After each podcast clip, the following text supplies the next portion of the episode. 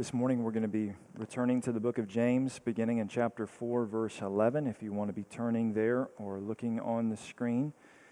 But if you're here and you don't have a copy of God's Word of your own that you can read, would encourage you to take the Pewback Bible there, where you'll find this text on the New Testament, which is second half on 179. I would encourage you to take that Bible home with you as our gift to you if you'll commit to read it.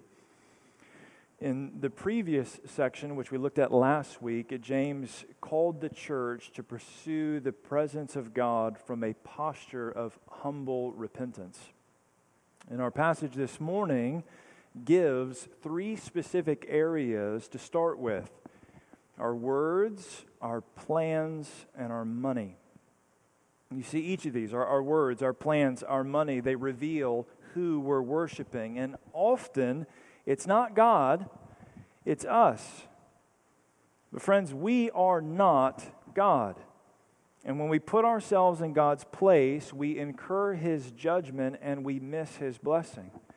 And so then it's my prayer that God will use this text to convict each one of us and then drive us to the cross, where by faith we bow before the God man Jesus Christ and confess, You are God, we are not. Let's ask the Lord's help this morning.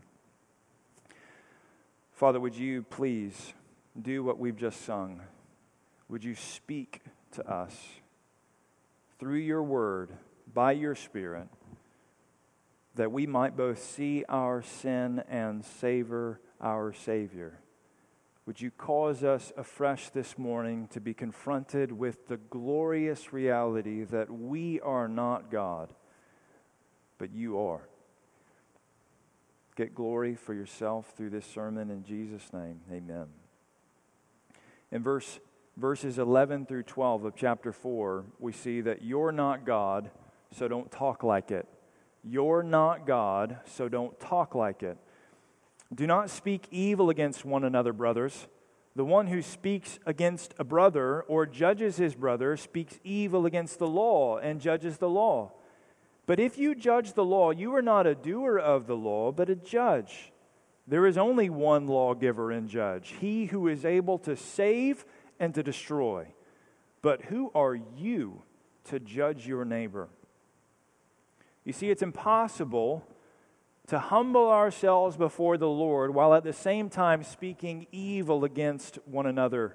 Because if we speak evil against one another, we're speaking evil against the law. What's so wrong with that? We live in a country where we have the right to disagree with different laws, don't we? We can even work to change those laws if we want by electing different officials. And so, what's the big deal with speaking evil against the law? Well, this law is God's law, not man's law. There's no flaw or shortcoming in God's law. And God's law reflects His character, and therefore it cannot be changed, which is really good news, by the way. And that means if we find ourselves at odds with God's word without questions, we are the ones who need to change. Humility demands we place ourselves under the Bible instead of over it. And James is specifically focusing on the way we speak about other Christians, our brothers and sisters in Christ. This doesn't mean that he's suggesting it's all right to speak evil against other people as long as they aren't Christians. Paul writes in Titus 3 2 that the believer should speak evil of no one and show perfect courtesy toward all people. But if we shouldn't speak evil of anyone, including lost people, because they bear the image of God, how much more so should we not speak evil against those who are covered by Christ's blood and filled with the Holy Spirit? If there's no place for speaking evil against the law because it's His law, then neither is there place for speaking evil against His people who bear His name. So, with that being said, what follows applies to how we speak of all people, that's true, but especially of those who believe. Now, what does it mean to speak evil against one another? this covers what you might think of the obvious gossiping, attacking, reviling, belittling, slandering, and all the like. But this also includes the way that we might speak so as to negatively color someone's perception of another person. Friends, we are all sinners, which means that even within the church, we will continue to struggle in our relationships with one another. Because living life together in a way that pleases the Lord is already hard enough, we don't want to make it any more difficult for each other. Instead, we want to help one another think highly of each other for the sake of Christ. Now, this doesn't mean that we should never tell the authorities or counselors about the evil someone has committed against us. This doesn't mean that we should never speak out against injustice and wrongdoing in our world. This doesn't mean we should totally ignore sin instead of in, in someone's life and act like everything's okay. This doesn't mean that we shouldn't tell people that if they choose sin instead of Jesus, they will go to hell. But this also doesn't mean that we are free to tell anyone about anything another person has done just so long as it's true. So then let me ask you how do you talk to people about other people? Do you assume the worst or do you hope for the best? Do you accuse people of wrongs without all the facts? If we find ourselves saying, I don't know this for sure, but, well, then wisdom would compel us to keep our mouths shut. Do you shame those that you say you've forgiven by bringing up their past sins? Do you criticize the efforts of others in order to tear them down instead of build them up? Are you helping or hindering people from growing in their thankfulness and affection for one another? Is it praise for others or criticism of others that's more likely to be found on your lips? There will be times when love requires us to have difficult conversations, where we say hard things. But that same love must also constrain us from doing so in a sinful way. We must speak to, with, and for one another, but never against one another in the meaning here. And that means even when we are speaking about evil in someone's life, we must always and only do so from a heart of love and humility. Now, this doesn't always hold true, but generally speaking, the tone we use communicates the intention behind our words. If we're speaking from a heart of humility and love, it will be reflected not just in what we say or who we say it to, but in how we say it as well. Our words should be marked by a certain gentleness and concern. And in this way, we're addressing evil for the purpose of godliness in someone's life and not as an end in itself. The speaking against James specifically has in mind includes and concerns being judgmental. Now, again, there are ways that Christians must judge those within the church. If you don't believe me, go read 1 Corinthians 5 this afternoon. But it's always according with the law and never over against the law. We must not speak authoritatively where the Bible doesn't. We must not elevate our traditions our preferences and opinions above the Word of God. Our convictions on any number of beliefs and practices will differ from those of others. Take COVID 19, politics, and social activism as just three current examples of where we might see this play out. Insofar as our convictions don't contradict the Word of God, and we're able to uphold them in faith to the glory of God, we shouldn't pass judgment on one another. Our responsibility is to live out the law of Christ while under the law and not to add to the law while sitting over the law. Church, we shouldn't hold all of our convictions with equal firmness. Our conviction about Christ rising from the dead should be different from our conviction about how much money we should give to the cooperative program, or what ministries we should promote, or what style songs that we should sing, or what we should do with our building. Not to mention our stance on public or private or homeschooling, on whether or not we should vaccinate our children or how we should best demonstrate our patriotism, if we should at all. I could go on. Now, I'm not suggesting that those convictions are unimportant, but they aren't of first importance. And so we must not treat them as though they are. Our convictions should be informed by the Bible. And the Bible teaches us that not every area of conviction is of equal importance. What we need among the saints of the living God is the old King James word charity. The true brother or sister shows love, the true neighbor shows mercy. None of us would say this out loud, but when we elevate ourselves over another Christian because they don't subscribe to our personal convictions that are of lesser importance than the gospel, we are in essence claiming that we know better than God Himself. When we do that, we have made ourselves judges of God by acting like we know better than His Word. Remember, we will all soon stand before the one true judge who will measure back to us using the measure we ourselves have used. The royal law that we saw a few weeks ago from chapter 2, verses 8 through 12, compels us to love our neighbors as ourselves while we think of how we want to be treated. If none of us wants someone else to speak evil about us, then we can't love our neighbor as ourselves while we're speaking evil about them.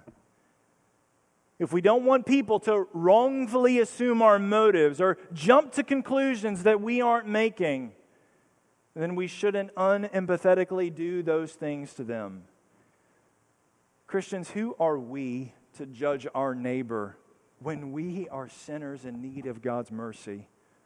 Who are we to condemn our neighbor when we deserve eternal wrath and hell and yet have received God's grace?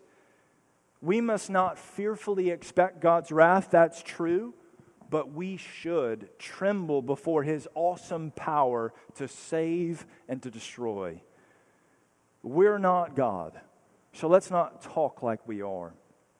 Next, we see in verses 13 through 17, you're not God so don't live like it. You're not God, so don't live like it. Come now. You who say today or tomorrow we will go into such and such a town and spend a year there and trade and make a profit, yet you do not know what tomorrow will bring. What is your life? For you are a mist that appears for a little time and then vanishes. Instead, you ought to say, If the Lord wills, we will live and do this or that. As it is, you boast in your arrogance. All such boasting is evil. So, whoever knows the right thing to do and fails to do it, for him it is sin.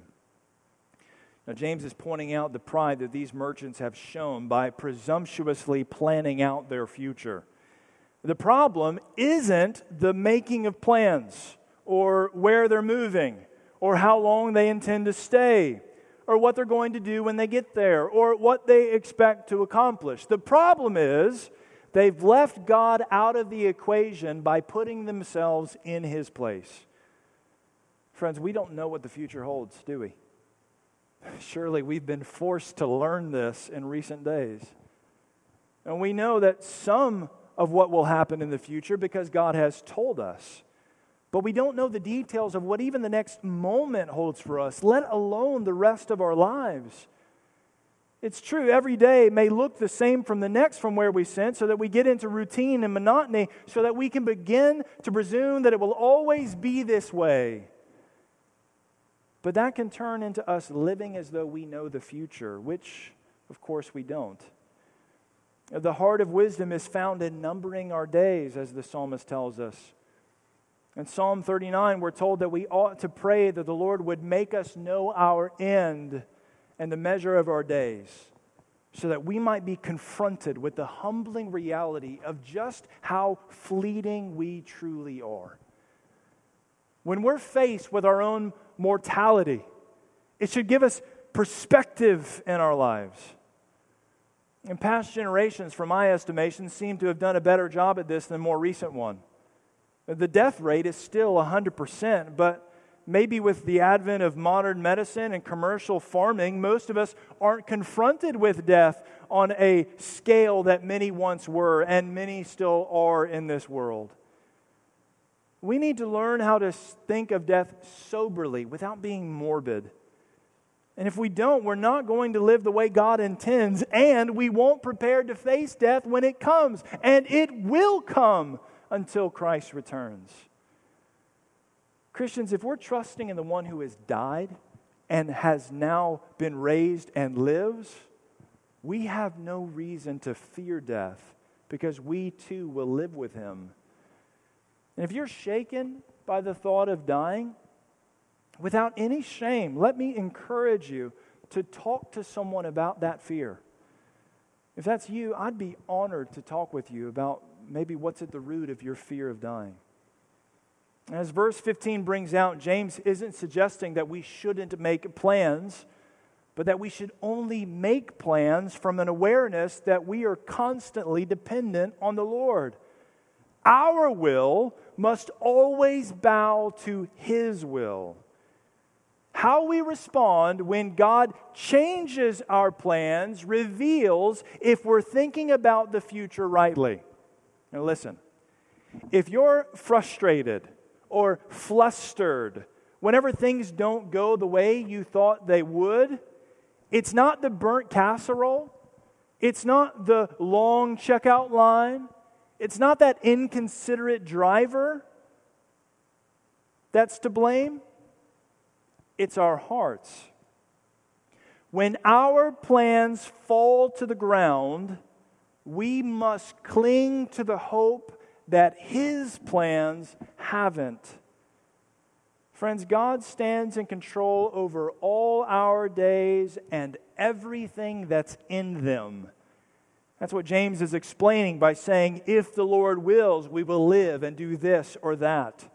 Our lives, our moments, our days are all in his, plan, in his hands for his own good pleasure. And that reality ought to lead us to base our lives on him and for him. So that we should respond with humility, joy, and thanksgiving to be blessed with the truth about who he is in serving in the pleasure of the king.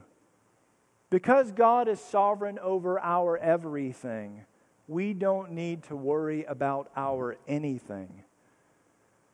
Now, of course, tacking Lord willing onto whatever plans we make doesn't necessarily mean that our hearts are humble before the Lord.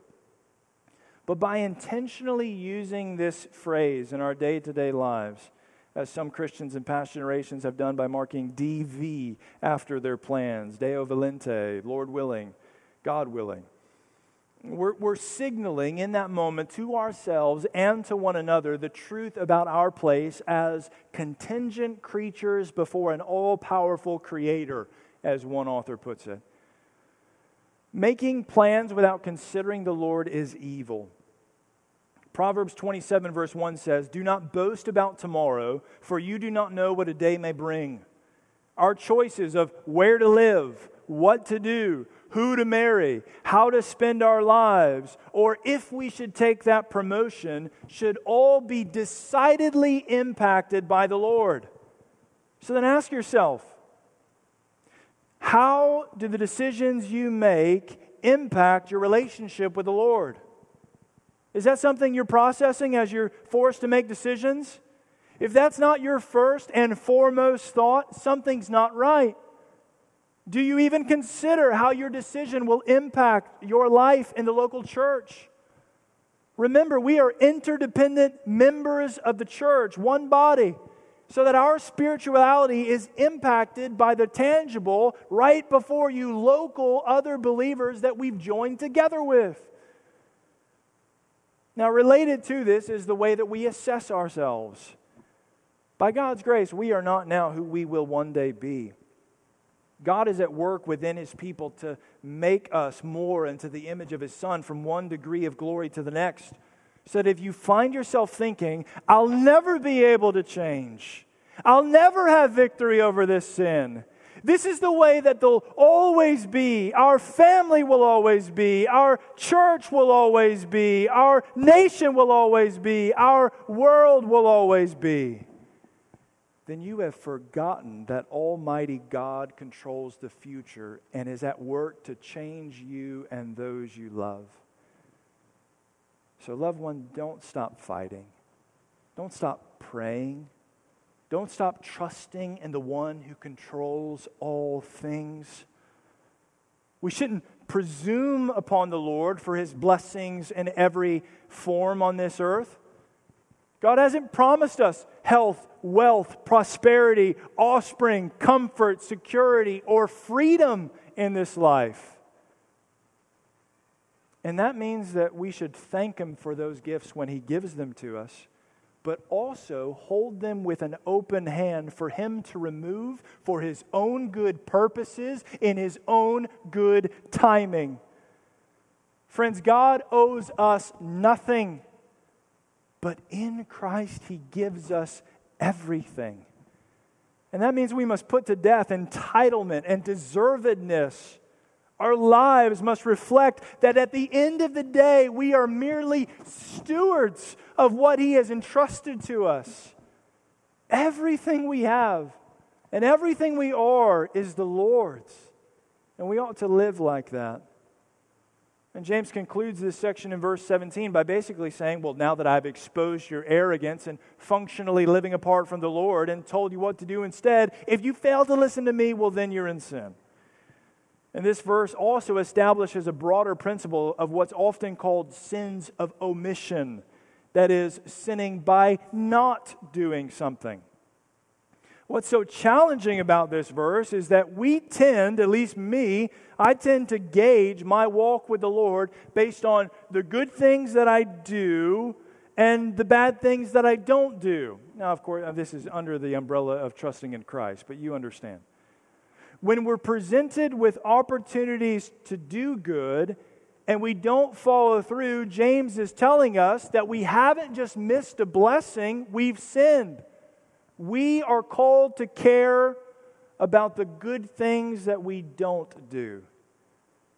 So, that time you didn't share the gospel, or you didn't give, or you didn't confess, or you didn't pray, or you didn't encourage, or you didn't sing, or you didn't read, if you knew the right thing to do and failed to do it, you sinned against God. We must not wait for more understanding or for better conditions or for a different life stage to be obedient to the clear teaching of Scripture. We must listen to God's word in order that we might know what we ought to do and then, by His grace, do what we know we should. Ignorance of God's word is not an acceptable excuse for us of all people. We must read it, study it, meditate on it, so that we will know how God would have us to live. Failure to pursue the Lord in this way reveals that we have put ourselves in His place. But we're not God. So let's not live like we are. Finally, we see in verses 1 through 6 of chapter 5 you're not God, so don't forget about eternity. You're not God, so don't forget about eternity. Pick up in verse 1. Come now, you rich, weep and howl for the miseries that are coming upon you. Your riches have rotted, and your garments are moth eaten. Your gold and silver have corroded, and their corrosion will be evidence against you and will eat you your flesh like fire. you have laid up treasure in the last days. Behold, the wages of the laborers who mowed your fields, which you kept back by fraud, are crying out against you. And the cries of the harvesters have reached the ears of the Lord of hosts. You have lived on the earth in luxury and in self indulgence. You have fattened your hearts in a day of slaughter. You have condemned and murdered the righteous person he does not resist you.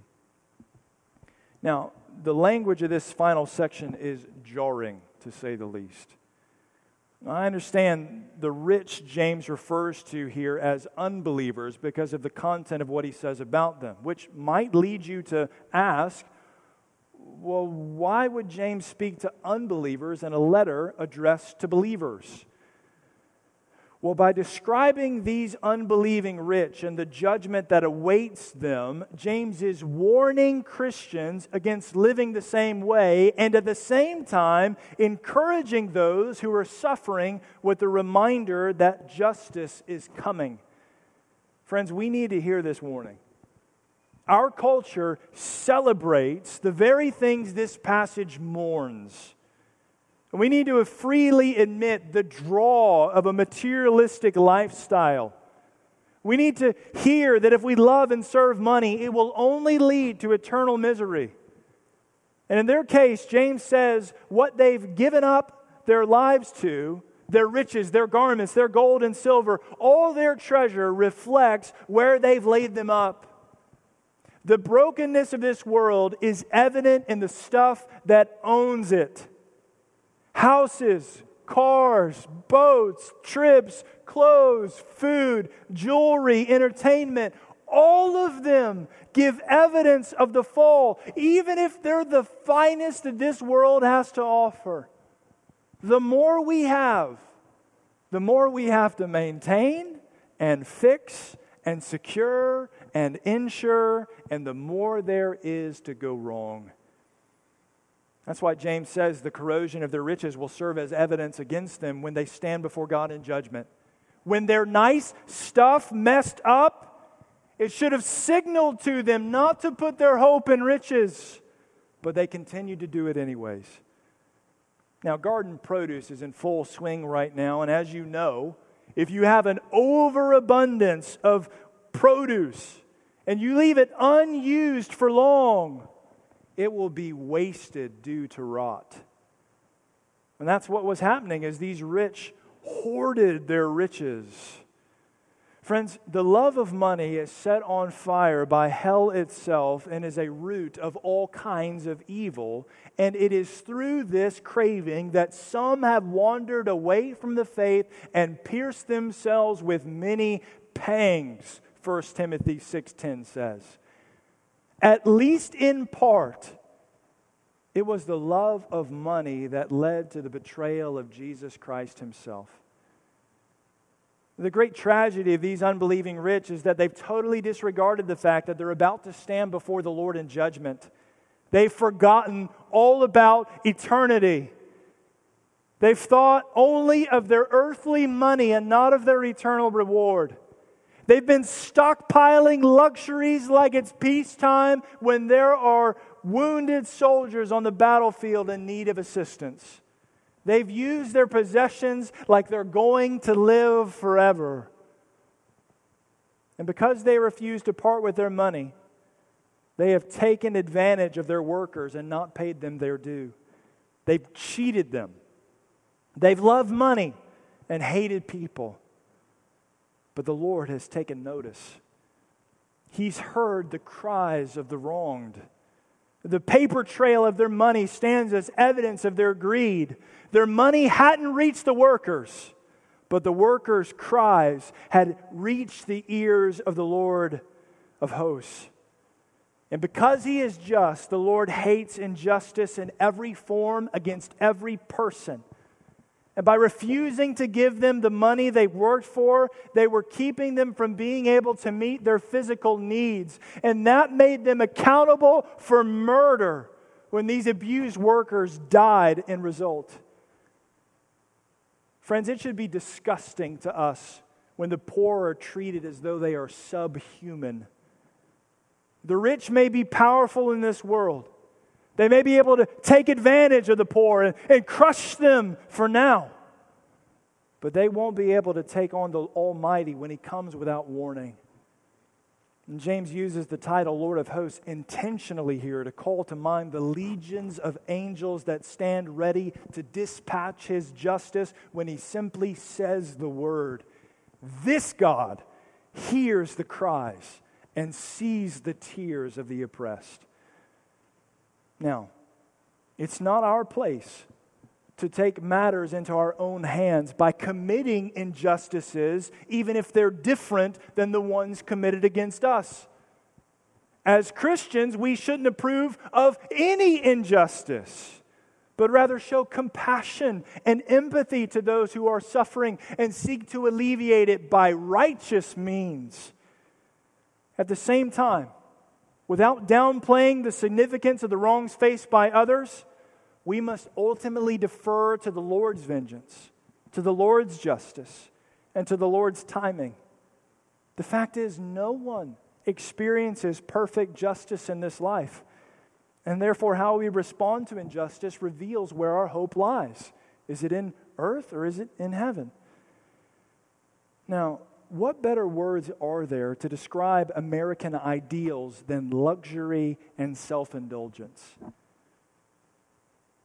They're used positively in the majority of our marketing, aren't they? We're told we deserve the best. We're convinced that our lives would just be better if we had a little bit more money than we currently have, regardless of how much we have. We're encouraged to look for financial loopholes, to fight tooth and nail over our inheritance. We can feel the pull to be generous with ourselves when it comes to our taxes. But all these things only serve to fatten people up at the feeding troughs of materialism just before the slaughterhouse. It's living on earth like there's no eternity. Friends, where we put our money reveals where we put our trust, and it shows where our heart is. And the thing is, it is impossible to serve God in money. God demands all of our heart and all of our devotion because He loves us. There is a time and a place for living in luxury and indulgence, but it's not here and it's not now. And that's why Jesus says, Do not lay up for yourselves treasures on earth, where moth and rust destroy, where thieves break in and steal, but lay up for yourselves treasures in heaven where neither moth nor rust destroys, and where thieves do not break and steal. For where your treasure is, there your heart will be also. Now, many of us know those verses, but do our lives show we truly believe them? Brothers and sisters, it is, hear me, it is possible to be rich in this present age and a faithful Christian. I have known many, and I am convinced that there are many in this church. However, that doesn't undermine the gravity of texts like these. God wants us to wrestle with these texts in order that we might be fit for the kingdom. So then instead of asking how much luxury and self indulgence we can enjoy in the here and now without crossing the line into what James is talking about, we ought to ask ourselves how we can demonstrate our faith in God and our hope in heaven best and most clearly in the way that we use our resources. As those who have been given much, materially speaking, at least in comparison with so many across the world and throughout history, we have been given a wonderful opportunity to show that nothing compares to the riches of knowing and being known by our great God. Now, if you've truly heard this passage, would you please just join me as one under conviction? I have talked like I am God. I have lived like I am God. I have taken my eye off of eternity. I have forgotten that I am not God. Have you? Well, with all of us indicted before the Lord, what better time than now to go to the gospel? God had been forgotten by his people, but he had not forgotten them. We had put ourselves in his place because we hated him. But he put himself in our place because he loved us. Jesus left the riches of the throne to be placed in a feeding trough, to be nailed to a tree, and then laid in a borrowed tomb.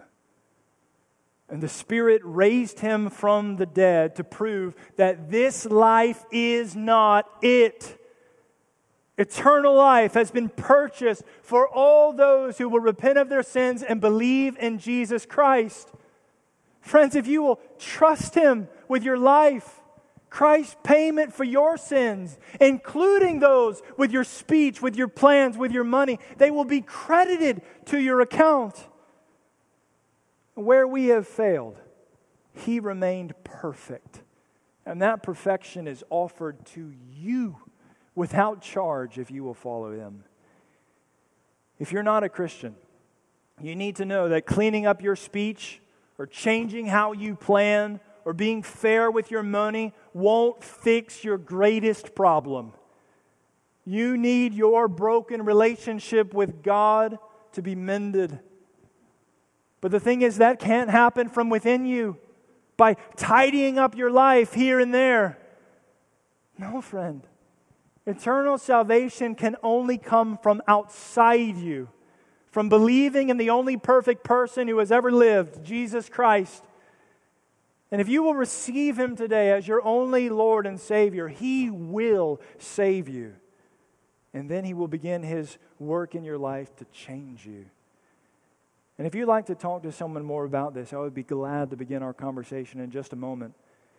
But let me also warn you with the principle that we saw in chapter 4, verse 17.